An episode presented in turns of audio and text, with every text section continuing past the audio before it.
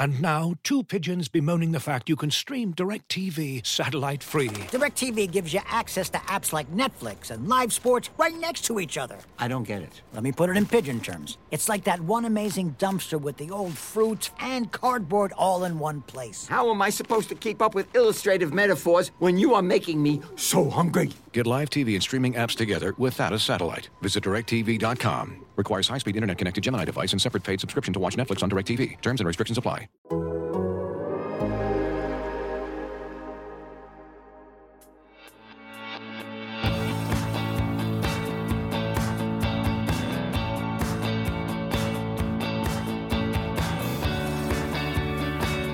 Hello and welcome back to Full Time with Meg Linehan. As always, that is me. I'm your host. I'm a writer at The Athletic covering women's soccer, the NWSL, and the U.S. women's national team. So it has obviously been um, a week here in the United States with the election and then the election result and waiting for the election results. And um, I wanted to do something a little different. Uh, I turned to a friend for this week's show um, to hopefully provide you with a, a pleasant distraction, a, a, nice distraction from what you might be reading on Twitter or, you know, refreshing the New York Times app or looking at needles or, or whatever it is that you're doing. Um, Ann Odong is here with me this week, and we look back on basically a, decade of women's soccer and ahead to the 2023 World Cup, which Ann, uh, absolutely just her on her own, no one else is hosting in Australia and also New Zealand. So, as of the time that I am recording this introduction, we are still waiting on the protected list as expected from the NWSL teams ahead of the NWSL expansion draft for Racing Louisville FC. But the team did pick up former Washington Spirit attacker Cheyna Matthews off the waiver wire. Felt like a very easy call for them to bring in more NWSL quality up top in addition to Yuki Nagasato and Savannah McCaskill. On Wednesday, the NWSL announced a hire for a new position, Chief Revenue Officer. Mitch Pohl will step into this role, and it's someone that NWSL Commissioner Lisa Baird knows, as he also worked for both the U.S. Olympic and Paralympic Committee and the NFL. Here is uh, what the league's release says, what he's actually about to start working on. Quote, as Chief Revenue Officer, Pohl will oversee all areas of NWSL's commercial revenue and partnership marketing, including sponsorship, licensing, and media. In addition to his revenue responsibilities, Pohl will work with the newly established commercial committee members and the chief and the club chief business officers to build out club services and generate new league programs for fan and brand building end quote. So just ps no names were included for that newly established commercial committee or what their goals are as well.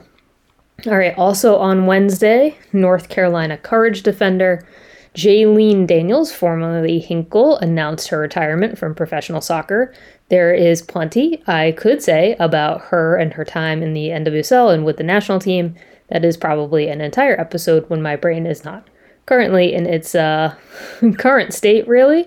But setting all of that aside for right now, this is another big loss for the Courage out of their dominant starting 11 over the past few seasons, along with Sam Mewis and Crystal Dunn.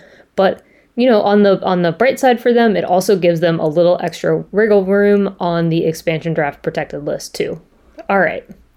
So time for Ann Odong, who made it work on the time zone front and tolerated me at 7:30 in the morning after election day for a great conversation. Ann doesn't particularly like when the attention is all on her, but since I'm now recording this on my own, I get to intro the segment by saying that I personally do not think that the growth of the game happens to the extent that it did and it's doing in Australia without Ann Odong's role in the coverage of women's soccer in that country. And I am still very pleased that the FFA, that's that's Football Federation Australia, realized that it needed her in the office and all of her experience and expertise. So here's Ann. So Ann, I I first of all thank you for doing this. Um, I always enjoy whenever I'm talking to you trying to figure out what goddamn time it is in Australia. Like I actually have Australia in my time zone on my phone, so that way I always know what time I'm actually trying to ask you something. Um, so for me, it is 7:30 in the morning, the day after election day. So I am bubbly as ever. What time is it for you right now? What day is it for you right now? Well, we're actually on the same day, which Okay, is good. good. except it's like 11:30 p.m. at night, which Okay. is the opposite way. But Yeah. You know, Woso never sleeps, so this is pretty much like early morning in somewhere in terms of Woso. So I'm pretty good with it. Right. How much? So you used to have to watch all the NWSL games, right, to Yeah. follow the Australians, and now you have to watch all of the England games. What time were those for you? Okay, can I just say NWSL was definitely winning that time zone contest. and I miss you guys so much because of that. Um, I'm not a night owl. I'm definitely an early morning person. So switching across to late night games, which is what England is, um, and you know having like a 1.30 a.m. kickoff. 1.30 a.m. is the most awkward time because you can't Yeah, really get a good go- nap. Yeah. And then afterwards, you can't really get a good sleep. Yeah, no, it is. I, I remember um, watching like USA hockey for the Olympics in Korea, and Yeah. Korea, like the games were at like three or four o'clock in the morning, and that's like anytime between like one and four a.m. is terrible because Oh, it's just like time. yeah, It's, it's horrendous. it's- yeah. So it's just it's mm, no, not my favorite. And then it doesn't help when you go to extra time in matches. Looking you- at you, FA Cup. I was just about to say I was yeah. Uh, I mean, great game, great game. Yes, Uh, it was. It was a great game. I think Everton has been really enjoyable to watch in a lot of ways. Um, Manchester City, Katie Whyatt, actually at the Athletic, had a really interesting piece about why Manchester City does not necessarily look the way that they should so far this year. But yeah, Everton has been extremely fun to watch. All right, so I want to start with what you do for a living in women's soccer. Um, I I do. I think it's very fun for the two of us to talk because obviously, a we go way back, and b um, we both started kind of on the outside of things and then got very much into the inside of things, right? And um, I, I feel like the two of us were kind of on a very similar path, just in like two completely opposite ends of the world. So, what is your job right now? Well, before I say that, like we could literally be that Paul Walker meme of "Look at us, hey, look at us." Yeah, yeah. Because who, honestly, who would have thought we would be where we are now?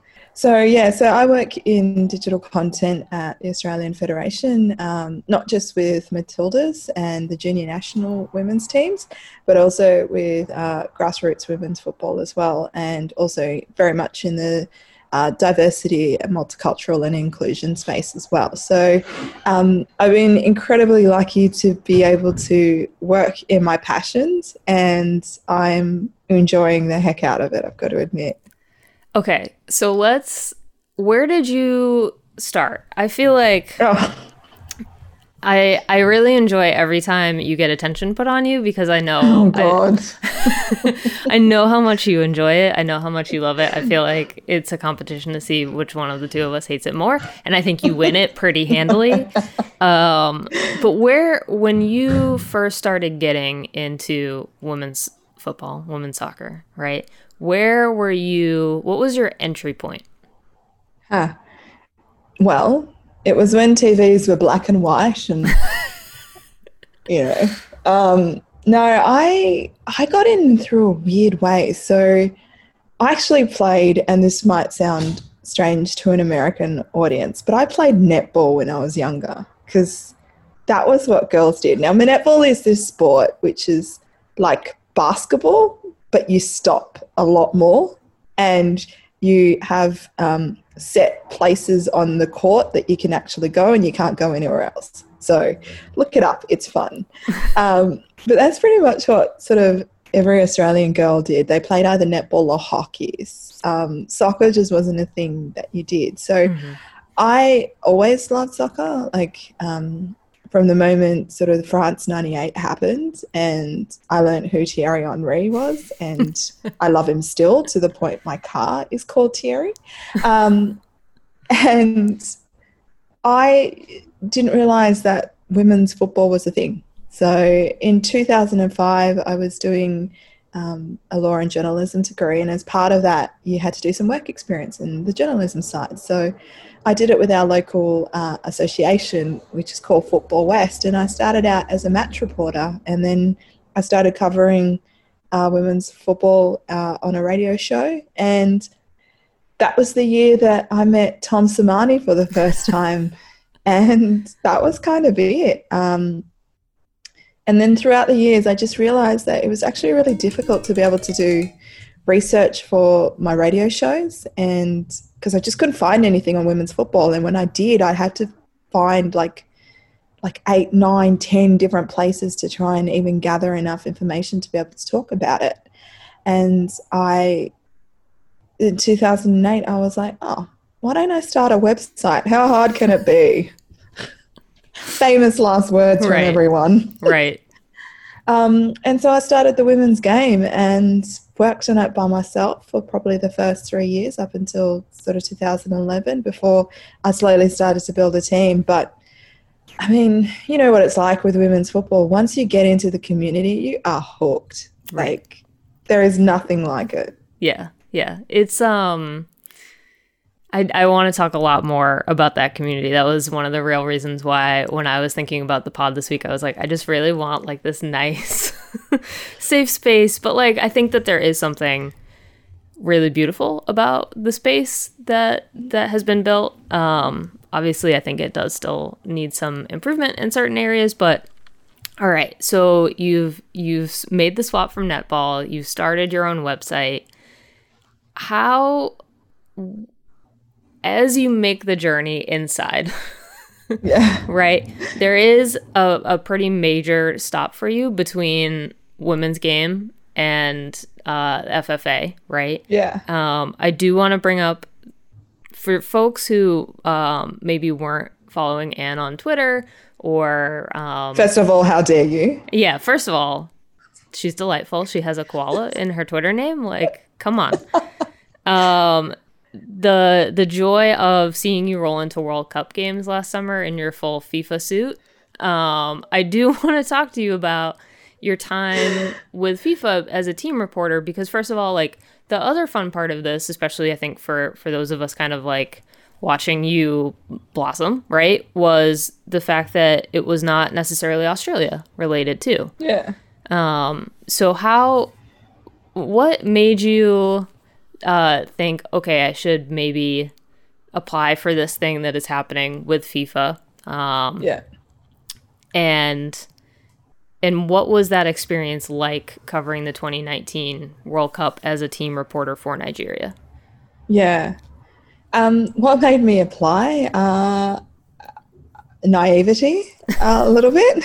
Just chuck it out there. And, and that's not normally me, to be honest. I'm not one who normally puts myself forward, but it was just more of a case of like I wanted to be part of the Women's World Cup in 2019 and I wanted to find a way of being able to tell sort of different stories. And I was really excited when I got Nigeria because of the fact that, I mean, spoiler, I'm from Africa.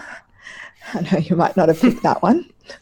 Um, but I've always been I was always not just covering Australian women's football, which I, I absolutely did, but I always like to keep a, an eye on what was happening in African women's football because it was just really important to me that that was growing and developing. And when I got the opportunity to be able to tell the stories from um, sort of that internal view, mm-hmm. I was really excited about that. And honestly, it was oh, the best experience. Um, the players were so lovely and sensational. The staff, um, still to this day, they really don't believe that Odong is not a Nigerian name. I'm telling you guys, it's Ugandan. Um, and they were just so incredibly warm and welcoming. And I think what I got away from that is that sometimes I feel like we can be pretty Western centric in our women's football coverage. And there are lots of people in African women's football um, who are really pushing the game. Um, people like Sam from Nigeria, who was just such a wealth of knowledge, and he's just so passionate about it and such a good person.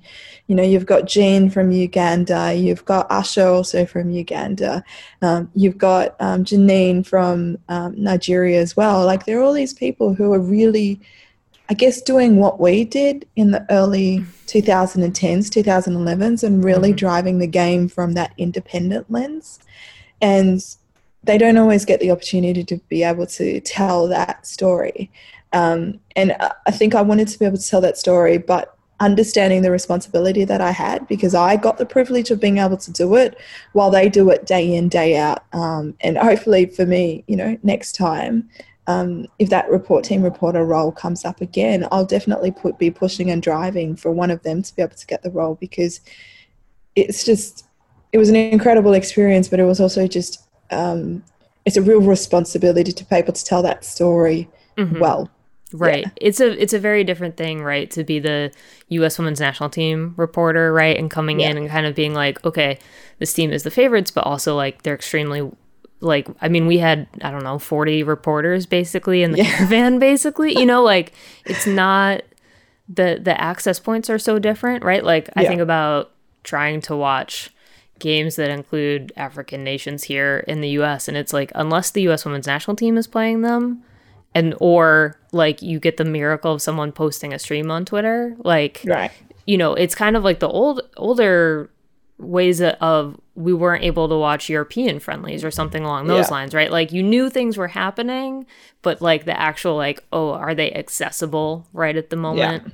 Yeah. Um, and and that's where the stream hunting skills from those early 2010s right. went into full effect. Yeah, um, still had those skills uh, polished up, but even like the pre-tournament friendlies, you know, um, you know, Australia England, France, the US, you could find those pre-tournament friendlies like super quickly. Mm-hmm. Um, for me, it was in, in preparing for Nigeria, you know, trying to find AFCON matches and trying to actually just prep properly um, for the tournament and find articles. And like I said, this is where Sam from goal.com was just amazing, the body of work that he had around the team.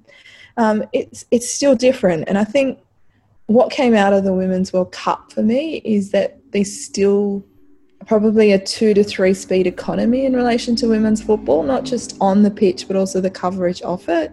And I think it's incredibly important that us as a community then support those who are in other parts of the world trying to do what we're doing, which is growing the game, and they're doing it at that real grassroots level. Mm-hmm. And that's in Africa, that's in parts of Asia, and that's also in parts of South America as well. And almost feel like it's a responsibility and an incumbent on us who've got better resources to be able to support and amplify their voices in that way too. Right, right. No, it's um I mean I talked to Brenda Elsey, you know, a decent amount who works with FAIR, right? And and obviously has a huge amount of interest in in South American women's football and just trying to get a sense. But like also I I think that we are two people that also have a real fondness for Brazil, right? Yes. And trying to follow news around the Brazil women's national team and like figuring out where those resources are and figuring out where those accounts are, right? Like, I mean, I, we've I don't know how many conversations we've had over the years about like trying to find like Marta stuff, right? Like from back in the day. But yeah, like I think Brazil is kind of in that same situation of like you can see the path forward, right? But like yeah. it's how do you get how do you get those resources going? How do you get people into these positions where you can push and push and push? So, but ha- us having lived it, right? Yeah, and you never know what's gonna cause that leap. I mean, right. if you t- if you honestly, if you told me five years ago that Australia would be preparing for a Women's World Cup on home soil, that Matildas would be voted the most loved team in Australia and be selling out stadiums, I would have definitely wanted what you were smoking and probably coughed a lung out as I tried to smoke it because it just wasn't a thing that you thought you would have. Like to be honest, I thought I thought women's football in Australia would grow in in my lifetime, but I thought I'd kind of be done with the game when it kind of got to that stage because Mm-hmm. it just felt like it was so incremental the progress and the growth. Right. And then and then one day it exploded and it was like um what? What? Oh, this is. Oh, oh, we're doing it. Oh, we're doing it. Okay. yeah. Yeah. My favorite thing was when like others were explaining to me who the Matildas were, and I'm like, oh, okay, sure. Yeah. Tell me more about the Matildas. Looking for an assist with your credit card but can't get a hold of anyone? Luckily, with 24 7 US based live customer service from Discover, everyone has the option to talk to a real person anytime, day or night. Yep, you heard that right. You can talk to a real human in customer service at any time. Sounds like a real game changer if you ask us. Make the right call and get the service you deserve with Discover. Limitations apply. See terms at discover.com/slash credit card. This episode is brought to you by Michelob Ultra, the official beer sponsor of the NBA. Want to get closer to the game than ever before? Michelob Ultra Courtside is giving fans the chance to win exclusive NBA prizes and experiences like official gear, courtside seats to an NBA game, and more. Head over to michelobultra.com slash courtside to learn more. All right. So before I, I have one other question about the World Cup for you, but before we get there, I, I am kind of curious. You know, you just spoke about like having it kind of explode around you in in that time span of like 2005 to let's maybe say 2017 ish ish, right? Was there ever a point where you got super burnt out and we're just like, oh, I don't, because I feel like this is a part of it that we don't talk about a Talk lot about? of just mm. Like I mean I basically walked away in 2015 I want to say because I was just mm-hmm. like I can't afford to keep doing this on my own. I can't like it just feels like I'm shouting into a void like I'm I'm shouting to the same people which is great but like it's where is it going from here? So was there a point of that like I got to Yeah. I got to step back for a second? Yeah, and it's funny you say 2015 because for me it was like sort of towards the end of 2014, uh, most of 2015, and uh, you know I'll sound like a broken record, but honestly, this is where community is so important. And you know, and Cheryl Downs, who runs Beyond 90 now, Sarah Grube, who's part of Beyond 90, um, you know, Emily Mogic, who also is part of it, uh, Michael Alisic, all of those guys who used to be part of the women's game, I mean, they kept me in it because at that time I was just, I was tired. You know, it'd been 10 years already, and most of that you kind of done it by yourself. And I don't know about you, but there's this whole thing in women's football where because there's so many people ready to jump in and be negative, you almost feel like it's your role to be relentlessly, po- relentlessly positive. You know, mm-hmm. just talk it up or or you know talk it through or you know yeah trying to put it in a put it in a context right of just like right. this is not the end of the world. And Right. and then also you know call the Meg helpline which I will be calling later um, to just say you know the sky is not falling things are going to get better all of that stuff. But what people don't realize is that in us putting out that positive energy it actually like takes a lot from us as well and I used to have a time period, like literally at the end of every W League season, at the end of in every sort of like international season, which normally was about sort of like that June, July timeframe. Like I would crash for six weeks. I mean, you guys would always be like, uh, is Ann there? Like, yeah gee, oh, like I would just crash because that was the only way, you know, I could recharge and be able to go again. And it- you know, it is it's it's incredibly tough, and and you're often trying to build relationships as well as report the news, as well as, um, you know, be sort of supportive to others in the community who are just you know baby woso fans who are coming in and they've got questions and you want to bring them along on the journey as well but you know you're also giving up a lot of emotional energy and also intellectual um, know how when you give that to people, which I mean, I'm like you, I'm more than happy to give it, but it also has its toll um, that you got to sometimes step away and just recharge. Right, right. Eat a lot of eat a lot of ice cream. And Okay. So speaking of that, the the thing that I want to still bring up for World Cup 2019 is so I think I had mm, 2 days off uh, Yes. total, right? Um, and both of them I was I you know like yes, stepping away is great. And I I want to say like I did step away. I just also did like full day trips on my two days off, which is a little bit you're you know, we're in France. Um, and you were a part of them along with our friend Steph, who has also been on this podcast now multiple times. And we went to um, Disneyland in Paris. and um, I think we walked about like mm, 20,000 steps that day. it was also a heat wave, right? That was that Yeah. was very much in the heat wave time uh, in France. and we Um, also had to take the train right out of the center of Paris to get out there, which Mm. Right. was fun. I will say it was wildly convenient to get to Yeah. Disneyland Paris, like compared to here, where at least in the states, like if you want to go to a theme park like that, generally you have to drive. Like, Yeah, it- there's true. no like theme park two hours by train from New York City, right? Like, and it wasn't even. Two, it was like an hour or something. It was an hour and a bit, yeah. Yeah, And yeah. it was easy. yeah. Um. This and I was, think we were like, we literally turned into 10 year olds. yeah, yeah. It was. Um. It was also your first roller coaster experience, correct? Let's just say also, like, Steph is like super organized. Like, you can't, she, she's not leaving things to chance. You and I are kind of like, uh, all right. No, no. We needed to be in line. We needed to be packed. We needed to be ready to go. I think she was ready to push some kids out of the way if they were going too slowly.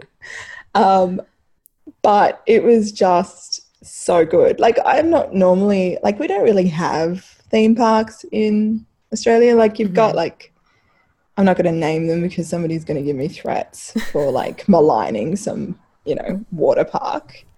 But when I got, oh my god, oh my god. Although I'm not going to, you guys kept making fun of me because you're like, these aren't really, these aren't real roller coasters. Well, we have some like legit, legit monster coasters in the United States. So for us, um, there are definitely more intense ones. Although I, I did like the ones at Disney were fun. Like they were fun. Yeah. So um, the other super fun part is now like I feel like this is a strange tradition for me because every time, um, like at the Orlando Championship for NWSL, which was actually one that you went to, you were not with us, but like I dragged my former coworker for NWSL out to Epcot one of the nights, so that way like we actually got some time off and we like disconnected, and she was very into um going on one of the rides and I was very into the concept of drinking at Epcot. um, and then Disneyland Paris and then Steph, uh, when we were both out in LA for Olympic qualifiers, uh, before, you know, the world entirely changed. But one of the last things that we did was go to um, Disney out in LA so that we could go to Star Wars Land, um, which was a great decision for the two of us. so to be fair, that that Orlando trip, you guys went out to Epcot. Steph and I went to NASA. Yeah. So- yeah. Which I had done. I went to the NASA in Houston uh, for a different championship. So I do like. I think that that's such a huge part of. Um, there is so much travel, right, in this, um, and trying to find like one thing that you like force yourself to do, right? So it's NASA in Houston or Epcot or Yeah. Disneyland Paris. Like, I think one of the big things that I have found is like, get, like just being like, I have an afternoon or an entire day off. I have to check out. like, Gotta get out. Yeah. Yeah. Um, sometimes I, I think- do wish that I would like to take a nap instead of like, you know, walking for an entire day. But yeah. I think also one thing um, fans might not realize is that when you're in that tournament, you are in such a bubble. You know, the days are so routinely structured, and you get about, you don't even start thinking about days as in Monday, Tuesday, Wednesday, Thursday. It's match day minus two, Yep. match day minus one, match day, match day plus two, which is normally a travel day, and then you're back into match day minus two, match day minus one. Like that's how you think. You don't even know like really what day it is, and so you just stay in that bubble like for a really long time. And sometimes it's just good to be able to step out and go and just do something else. And I think every so I've been to quite a few tournaments since like um, 2008 and every country that i go to i try and like go and do one thing that's kind of different to get out um, you know i think in 2011 in germany we went out to like some i can't remember even remember the name of the castle but just went like in, Yeah. in bavaria went for a castle tour you know in you know 2012 we went to japan and um, i went to hello kitty world I did not know this. still a brilliant decision. That's incredible. And then, like in 2013, I went to China and went to Nanjing and went to this really great um, monument. I just try and at least give myself one piece. Otherwise, you just, you know, it's like, you know, all I, I went to this tournament and all I got was a photographer's bib, you know, kind of thing. the photographer's bibs are also never flattering. So it's not something you really want to be like, wow, I got a photographer's bib. They're terrible. That, or if you're really lucky, you get like a tournament backpack. Yeah. Yeah, Yeah, US Soccer did give us backpacks um, in France. And I remember being like, I actually do really like this backpack, but also now I have to be responsible for this backpack. And I was already so overstuffed with like jerseys that I, and I was just like, I don't want to carry things around. Like, I just don't, I don't want to, I don't want to be responsible for any more things. Like, please don't make me. Okay, I guess I have this backpack now. I, and but in the end, you like kind of look at it like I have. I don't know about you, but I have a place like in my wardrobe which has like all my sort of tournament memorabilia stuff that I kind of kept, and I've gotten much better at like starting to like not keep everything like Yeah. a hoarder. Yeah. Um, but when I first started, I was like, I want to keep the sticker book. I want to keep this. I want to keep that. I want to keep that flag. I want to keep the ball. Like I wanted mm-hmm. to keep everything. Now I'm like, mm, no, I'll only keep that. And Yeah. Yeah. I uh, try to be like very jerseys, yes. Yes. I've I've started moving away from scarves because I'm like I don't have anywhere to put them. Like at least in this apartment, I'm just like they're they're in like bins right at the moment because I'm just like I don't really have anywhere. So I was just like, we gotta stop with the scarves for a while. Like I did buy two at the World Cup, and then since then it's just like if I've been sent one, then I'm like, great, like I love it. I have one on display right at the moment, so it just rotates. Everybody send Meg scarves. Lots of them.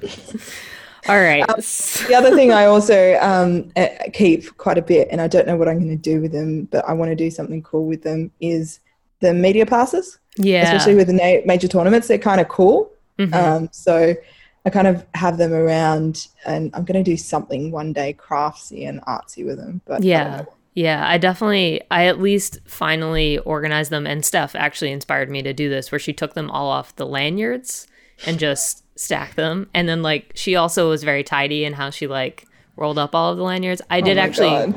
Purge a whole, like, I was like, do I have 17 US soccer lanyards? Yes. Okay. Like, 15 of those can go to someone. they can figure out what to do with them because like I guess I could give them away on Twitter, but like I don't I don't want to I don't want to show up at the US Postal Service with like, "Hello, I have 15 US soccer lanyards to mail. Here you go."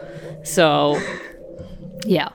All right. So I it yeah, we're getting into the fun details of the random stuff that yeah. I would do like the the real reason why I wanted to talk to you is because I feel like the two of us are such a interesting example of how people can as my whole table moves. Um, people can connect through women's soccer. I was trying to think last night like when the first time I talked to you was, like when you got so here's the other fun secret of this is like you you see our conversations on Twitter and everything. Um you also see when our group WhatsApp leaks onto Twitter, which is really the key and where a lot of the weird humor tends to enter is when our group chat that we are in leaks. And usually involves spiders i feel like. It's usually when we're mad at each other because Ann has introduced the concept of a spider into the chat. But or or f- uh, some american food that i've just learnt about that is completely revolting. That's Um, usually that. or we're having an argument about steak for the 17th time. So but it just you know i feel like it's really amusing. I just did like a panel for for harvard grad students and it was hosted by an australian. And my first question was do you know Ann Odong? like i feel like you have truly become kind of the like weird like do you know anne O- it's like the six degrees of Ann Odong, right um i'll take that but also Also, that's the podcast episode I just decided.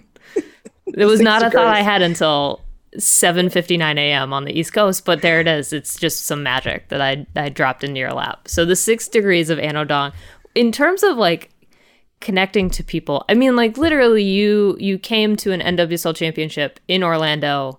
Um we won't talk about i'm kara- crazy yeah. Um, we won't talk about the karaoke that happened at that championship, but then you also stayed in the US and came to my wedding in Vermont. Like we made you come to Vermont. You were very worried it was going to be cold.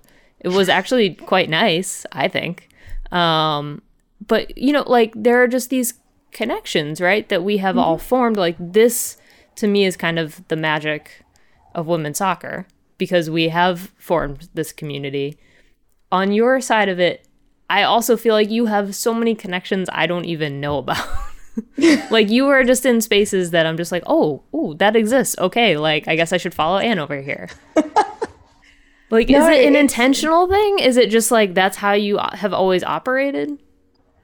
I think I mean it's it's not intentional. I think what I always what I always found was that uh, being in the women's football, the women's soccer space, um, I was allowed an entry into that space by some incredible women in Australian women's football. Um, your Moya Dodds, your Heather Reids, um, you know, Tom Sermanni also was in there. He let me into, I, I still say to him every day, I'm like, were you nuts? Just like letting me, a complete random, into like Matilda's camp? Um, you know, Joe Fernandez, who was the longtime Matilda's team manager, they opened the door for me and let me into that space. And that was the thing that I always was like, if I get to that place where I can open the door for others, make connections, I'm going to do that because I wouldn't be where I am without other people. And so, you know, 2013, when the NWSL started, that's when I started to make a lot of connection with Americans because we had so many Aussies going across.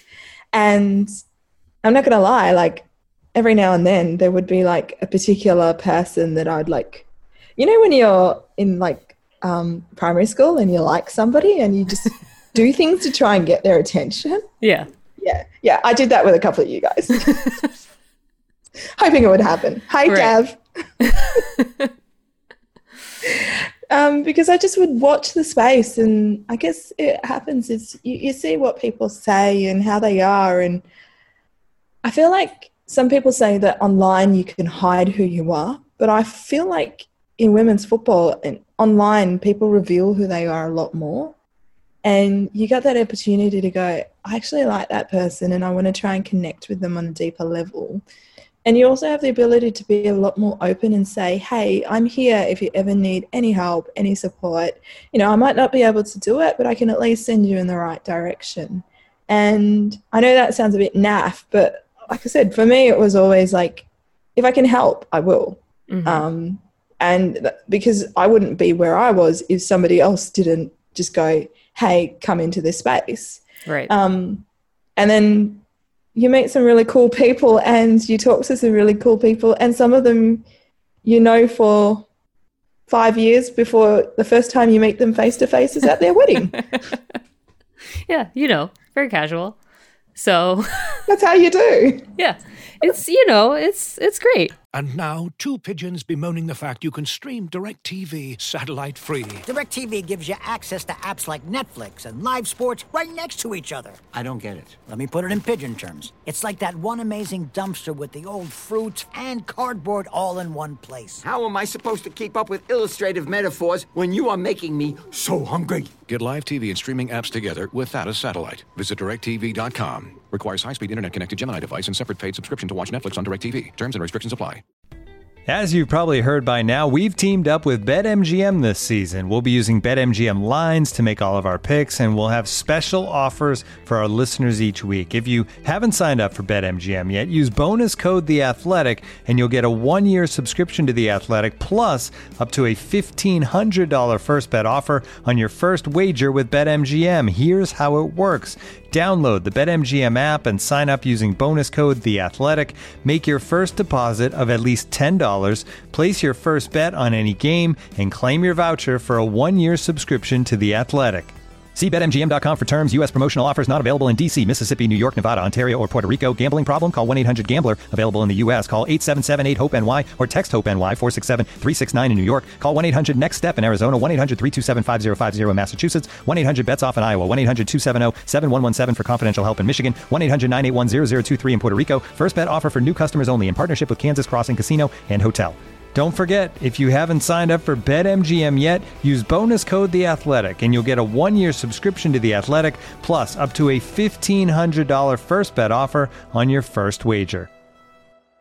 Um, to be fair, we met at the the game before. Okay, You guys- fine. Okay. Yeah, Change the story, man. but it, it is it was very great that you were able to come over and also um i feel like i should have learned my lesson that uh having playoffs final wedding like in three consecutive weekends was just like a recipe for me to be a very crazy person so well, you, well, you guys did make us go on that two kilometer walk that ended up, what, 15 kilometers? I'm just. Yeah. You know, well, you love got you, to enjoy you got to enjoy nature. Um yeah, we we took our friends on like a little on a little nature walk and got turned around. I won't name names. Um but yeah, it it turned into quite the walk. My dad had to carry our dog because she was just like I'm done. I don't know what what what is happening here. Anyway, but it was it was very lovely outside and then we went for for barbecue and we got into the like uh sixth version of our steak argument, I think, at that restaurant. So good times. Um so the other the other big thing that I wanted to talk to you about is 2023. Um we will be on your home turf for the I World know. Cup. Um so before we get into you trying to convince a whole bunch of Americans to come over, I mean, we were both in France. We saw how well America traveled. Um, At this stage, do I need to convince you all? I mean, maybe we can talk about, you know, that one fun thing that everyone should be doing. Um, I, I am hopeful that it involves quokkas. It, But- it totally involves quokkas. Yeah, okay, good. Um, in terms of your work on, I feel like that has to be a real moment of okay, I'm I'm sitting here trying to grow this website single-handedly, you know, a decade ago, and then now we are bidding for a World Cup. What is the mental process like in in trying to wrap your head around that? Oh, it's November, Meg, and honestly, I still can't. I still can't wrap my head around it. To give you an idea, in 2015, again, completely naff because that's what I do. You know, I wrote an open letter to the then CEO of the FFA on the women's game saying we should bid for the 2019 Women's World Cup. And I, you know, put out the plan and made the argument. It was a four part series. I, I'd like to think it was quite quite good. Um, and, uh, you know, it was kind of like a hit and hope kind of thing. Um, but then I found out in 2017 that we were actually going to bid um, in, in, for uh, for the 20 like do the work in to bid for 2023 um it was just it was a feeling of just elation that um, people really took women's football seriously. And there were so many good people on that bid uh, i can't tell you like you know, the bid general manager, Jane Fernandez, she's amazing, and I'd love to be her when I grow up. And we had a great um, head of marketing communications in Kim Anderson, and our whole bid team was just so incredibly in, inclusive and cohesive. And my favorite thing was they actually un- they they understood that it wasn't just like sort of for the game; it was this greater this greater piece and um, oh God, you're going to start making me get teary. Um, but it was just, it was just a moment where like people believed in women's football. And for so long, we had to convince people. You know, I, I feel like, yeah, you're nodding because you understand it. You had to make the case for women's football. You had mm-hmm. to justify its existence. You had to justify why the players were worthy of um, writing space and, and, you know, video time. And that kind of felt like a moment where you didn't have to justify it, it just was. And everyone came along with it. And, you know, I, I still haven't heard New Zealand's name from Gianni Infantino's mouth. yeah. Because when that moment happened, I, you know, it was just, I thought of so many people who had along the way, as you said, they'd struggled, but they'd kind of had to fall by the wayside because they had to have families and get an income and just do something different. But they they pushed the game along, and it was just really really special. And I'm so excited to be able to, you know, share Australian women's football with so many of my friends from all around the world. And I'm, I'm so excited for everybody to be able to come down under and and experience what I think will be like the best Women's World Cup um, because there's so many good people working on delivering the tournament. And I'm just really excited for you guys to be able to take a selfie with the quokka. I mean, I, I, I think we are all also very excited to take a selfie with the quokka. I'm not gonna lie.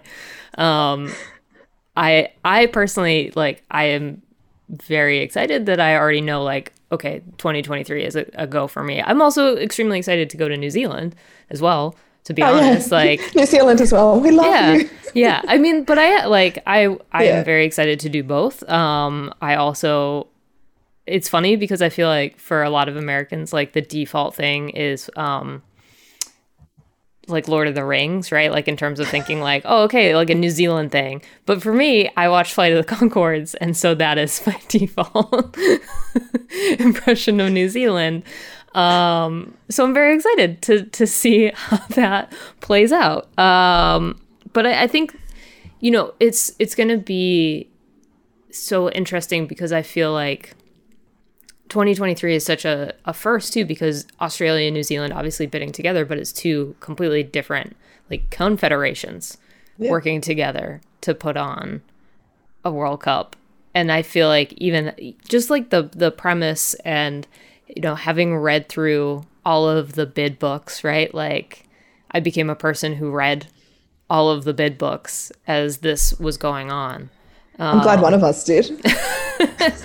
um, I'm just I'm interested because I also think you know obviously there is a lot of talk about uh, hosting major tournaments and like what they can do for host countries and everything. Mm. And I think the Olympics are one thing, but I also think with a lot of positives and negatives, right? But I think the Women's World Cup is still kind of in its own space where there is such a tangible impact, right? Mm-hmm. Um, and typically countries are not out here building facilities specifically for the women's world cup unlike the olympics right so like there is a little bit of a, a less like ooh okay um but i do think that you know just knowing like what 99 did for us yeah. here right yeah um yeah. the concept of that happening for australia like where you already have a much much stronger base yeah. to build upon is really interesting to me Right. And it's also,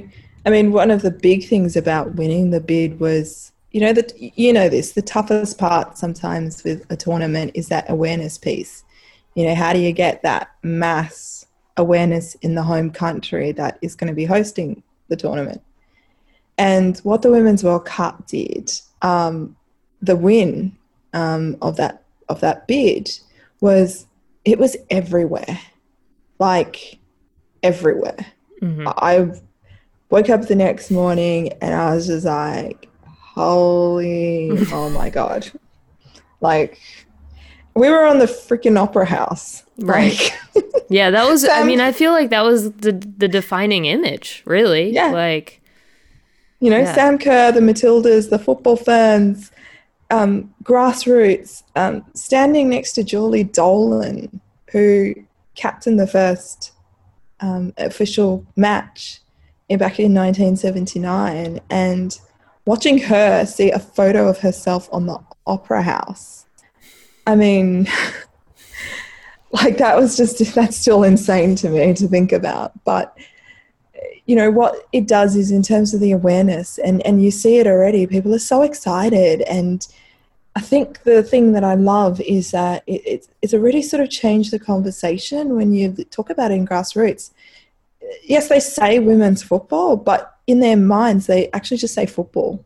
And that's so cool to really hear that conversation changing and the tone changing and people are so excited about that that tournament. And i think that's what it can do is it can open up eyes and it can open up minds of, of what's possible.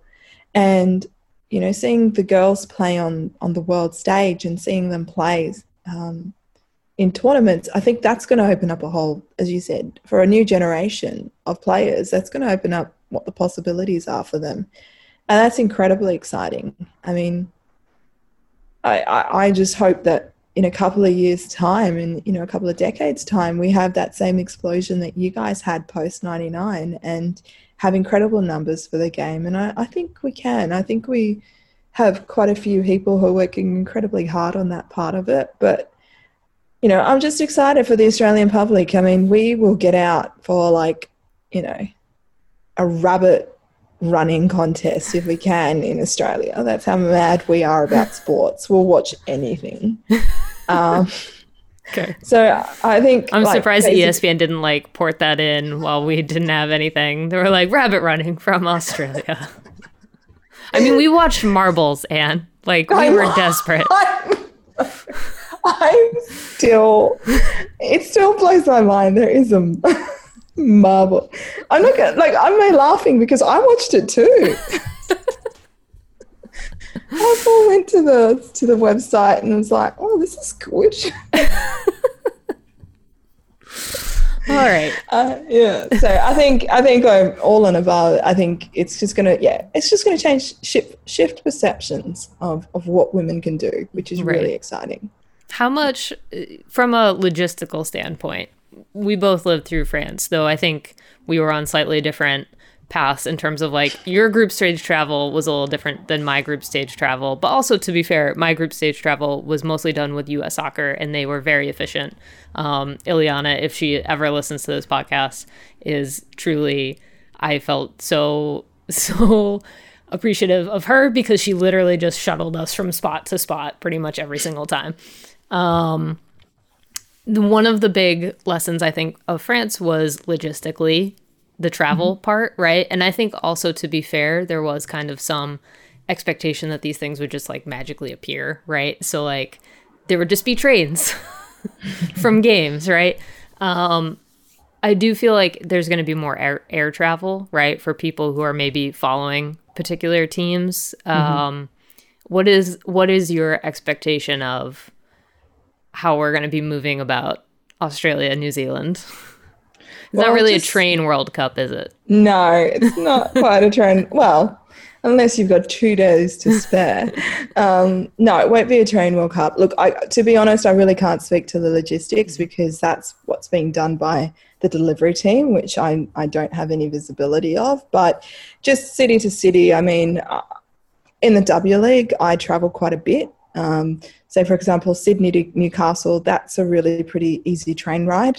Um, it's about two about two hours, two and a half hours, um, and I, I do that pretty much five, six times a season in the W League, going to Newcastle or Newey as we call it. Um, can you can one of your content things just be like Ann explains Australian uh, slang to us, but it has to be with you. Like it can't be with it. Don't put a player, just you.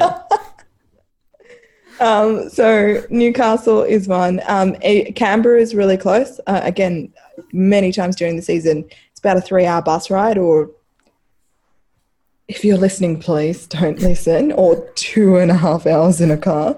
Um, um, which is also um, pretty easy to get to. And then from there, yes, there will be a couple of flights, say from Sydney to Melbourne or, or to other cities as well. But it's all pretty, you know, it's all pretty easy. Okay. Um, you know, that's what Yeah. I like about Australia. It's all pretty easy. A flight from Sydney to Melbourne is an hour and 15 minutes. A flight from Sydney to Brisbane is about an hour and a half. Like, that's all super, yeah. super breezy. So, Right. um, but yeah, it's, it's not really like flying. You know, if we if we ever host a, a women's World Cup here again, it's not like oh, I need to fly to Los Angeles and it's you know five hours plus slash overnight. if you're flying back, like it's always a red eye coming back. So Yeah. No, I mean, like, I think that might be the case for other um, host cities, who, wherever they are. I mean, mhm. I'm not sure about that. Like I said, on the delivery side, not sure about what the host cities are like. But like I said, travel in Australia is like, it's super breezy. Um, and I do it all the time for the W League. So I find that pretty, pretty good. But I think the best thing about travel in Australia is each city has its own personality. Um, and each city is got its own like little feels it's got its own areas it's got its own um, you know things that you're going to want to go and do and see which is really exciting except for melbourne because sydney's far superior anna harrington tom bell um, and the rest of the it's just fun like you Yeah. know each each people will find their favorite cities and that's going to be really interesting to see um, which city our group is actually going to be is there is there any okay? So we know travel should be should be okay. Um, we know selfies with quokkas are on tap. Is there anything? I feel like the other big um, thing that everyone is always obsessed with is the food. Uh, Oh, what yeah. should we be thinking about for? oh far superior we do much better breakfast Okay, is, All I right. mean, is that not a lie like have you seen our breakfasts have I you seen know. the matilda's instagram stories that will You- tell you what the breakfasts I- are like You know what though? Like I will say, I am very excited about the coffee. Uh, Yes. I feel like the coffee situation um, is going to be far, far superior in Australia than it was in France. Shout out to John Halloran of Equalizer and American Soccer Now, who literally spent all of France yelling about the instant coffee um, and just showing up at random games and being like, I need real coffee. like, literally the entire World Cup. Um, it was incredible. But I do think, you know, like we now have imported Australian coffee chains in New Oh York, right? Like we have Bluestones, which Oh is God. like, so I feel like I'm going to have real expectations about the coffee scene for this World Cup. and and they will absolutely be fulfilled. Um, I'm just making that for all the baristas in Australia. It's a blanket announcement. Um, but no, we, we definitely do like the whole breakfast, brunch, coffee culture. And by the way, I'm talking this up totally as somebody who doesn't drink coffee, as you would remember. I'm totally a chai latte person. yeah. Um, but I, I feel like the food situation is going to be so loved, especially as you guys think Australian food is the Outback Steakhouse. What? yeah. Yeah. Just Yeah, sorry about our country and our, Yeah. our terrible food stereotypes of Australia. It is really just like a giant knife, right, and steak, and yeah, yeah. That's like that's that's and a- really where it ends. So and an actual blooming onion. right, right. I will say they are delicious, but I I do understand the slight resentment from Australia that we are this stupid. So, but you know, it's fair. It's fair. Um, no, we, we do also um, like to do very much the organic thing. So Hmm. uh, we're very much farm to table kind of country in terms of where we like our cafes and our restaurants to source. So I think, um, yeah, by the way, MasterChef hire me because I've just done a whole campaign for Australia right here. Um, yeah, so it's, I think you guys are going to enjoy that part of it. I think you're going to enjoy getting out um, into the sort of the country. There's like lots of, especially for you who loves hiking, there's some really great hiking trails out in Sydney in the Blue Mountains. And um, it's just going to be fun. Like I said, I'm just excited to see for you guys to come here and see Australia and just live it for six weeks. Yeah. I am very hopeful that we are going to manage one day off together again. I feel like you know, we all experience France and and I am trying to like mentally be like Ann's just not going to be around to hang out willy-nilly because Ann's going to be running a World Cup. Like that's I know and it's it's more than just you, but like in my head I'm like so Ann's running the World Cup and um she's going to be really busy and maybe we can like book her for one day slash maybe go out early although that might be worse so maybe we should stay after like eh, you know maybe- we have some time I- to plan I think you guys need to stay two weeks after, and then so four weeks for the tournament, and then two weeks after, and then that that will be the thing to do. okay all right Yeah. so we'll i'll start like mentally Well, trying Steph, Steph, Steph's already booked the Odong Air- Airbnb, so that's one taken. okay And I believe Pickle has also put in a claim too. So, yeah uh, yeah, rooms are filling fast, everyone. you gotta you gotta get the full listing up and be like the expectations are that you will bring your own toilet paper and yeah now that you're just gonna have like a the- bevy of Australia or uh, Americans showing up at your door, being like, "Hello, you're not busy right now." Well, I I owe um, all the gang from the Rose City Riveters. I owe all of them spaces to play uh, to stay as well. Nash and Dawny and the crew. So and Nicole. So I I I'm essentially looking at a uh, a nice big mansion to house everyone. Just or a lot of bunk beds, a lot of or find a backyard and just be like, "The tents are out there. Have fun." You can set them up yourselves. Ann Odong's Day Camp for World Cup. oh my god! It's just you're so just cool. also going to be running a summer camp at the exact same time for Yeah, yeah, for yeah. like stray Americans going to the World Cup. All right. Well, I at the moment, uh, I think at the moment we've also got a program called uh, Emotional Support Australians, so we can we can send that through to 2023 as well. Okay, all right. That that's that is a perfect place to end it right there. As I studiously try to avoid Twitter for the rest of the day and actually do my job. Um, and please tell folks where they can find you and your work. Uh, you can find us at well me at Anodong on Twitter. Um, but more importantly, just so that my social media metrics go up, you can follow the Matildas at the Matildas on Twitter and also at Matildas on Instagram and Facebook and matildas.com.au. So just, you know, as a as a pledge, help a, help a sister out.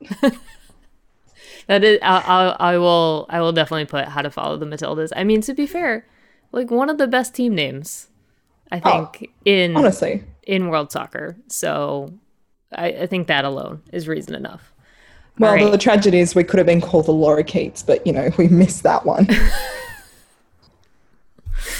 Okay. And thank you for uh, staying up late. I know you are not a night owl, as you have also reinforced. Um, but it is always a pleasure to actually see your face and to talk with you and also have it uh, technically be work, you know? Like, yeah. it's delightful. I know we get to uh, actually talk on a non-text based platform, which is really nice. Thank you to Ann again for taking so much of her night to hop on Zoom and chat. I hope you enjoyed the uh, alarms I had set to ensure that I was awake to talk to her, going off mid podcast Classic move. Uh, that is it for another week of full time with Meg Linehan. Still working on how uh, I'm going to cover this expansion draft on the podcast. So if you have a preference between our w- weekly schedule um, every Thursday, right, being delayed by a day, and a full episode going up on Friday, or if you would like a regular non expansion draft episode on Thursday, followed by an expansion draft bonus pod, let me know on Twitter. Um, I will try to take those into account. Usually, I do have one final thing for you here at the end of the show, but I mostly just wanted to take this time to uh, say I hope everyone is hanging in and taking care of themselves and sleeping and drinking water and all of that fun stuff. Um, take care of yourself, take care of each other, take care of your community. All right, as always, thank you for listening. Thanks for making it this long into the episode. Subscribing to the podcast wherever you like to subscribe to podcasts is a huge help. So are your ratings and reviews. Thank you to those of you who left new reviews this week. I did particularly enjoy Matt's review, which simply read, I finally understand the expansion draft! Exclamation point. I am terrified. Two exclamation points. Feel like that is the general vibe of every expansion draft in the NWSL. All right, if you enjoy this podcast and do not yet subscribe to The Athletic, but would enjoy more women's soccer coverage and just more sports coverage in general, the link to do so is theathletic.com slash full-time, as always. You can listen to this show on Apple, Spotify, Google Podcasts, The Athletic, you name it, we're there, and if we are not, just let me know. You can find me on Twitter at It's Meg Linehan. Our podcast producer is Michael Zimmerman. From The Athletic, I'm Meg Linehan. Thank you for listening.